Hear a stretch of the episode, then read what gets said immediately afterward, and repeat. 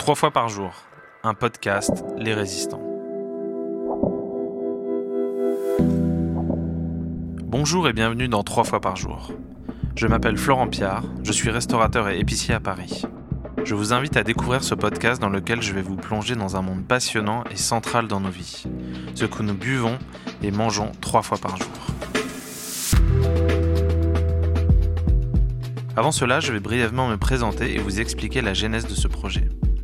Ancien banquier d'affaires, j'ai tout plaqué pour fonder plusieurs restaurants et une épicerie à Paris, qui tentent à leur petit niveau de créer un lien entre une restauration artisanale et accessible et un réseau de fermes défendant une agriculture paysanne.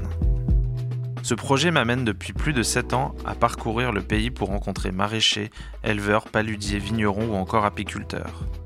Pour ainsi dire tous les métiers agricoles qui produisent ce que l'on retrouve dans nos assiettes.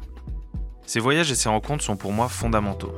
Ils m'ont permis de comprendre la vision singulière de chaque paysanne et paysan, leurs problématiques, leurs enjeux et surtout les implications qu'ont leurs choix à la fois sur les produits que nous mangeons ou buvons, mais aussi sur leur propre vie.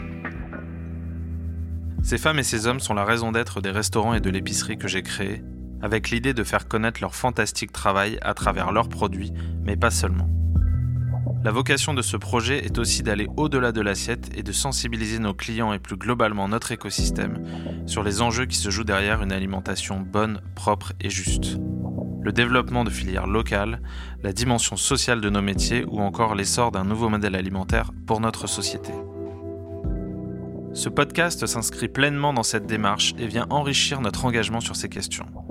Nous publierons ainsi régulièrement un épisode qui traitera, à travers la rencontre avec une femme, un homme, un collectif, d'un sujet qui nous tient à cœur. Semences paysannes, cantines scolaires, blé ancien, formation des cuisiniers, culture ou néo-ruralité et j'en passe. Ça va être passionnant et j'espère que vous serez nombreuses et nombreux à nous écouter.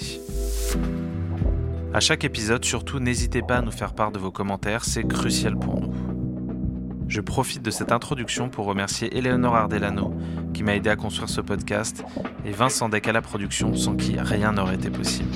Je vous souhaite une excellente écoute.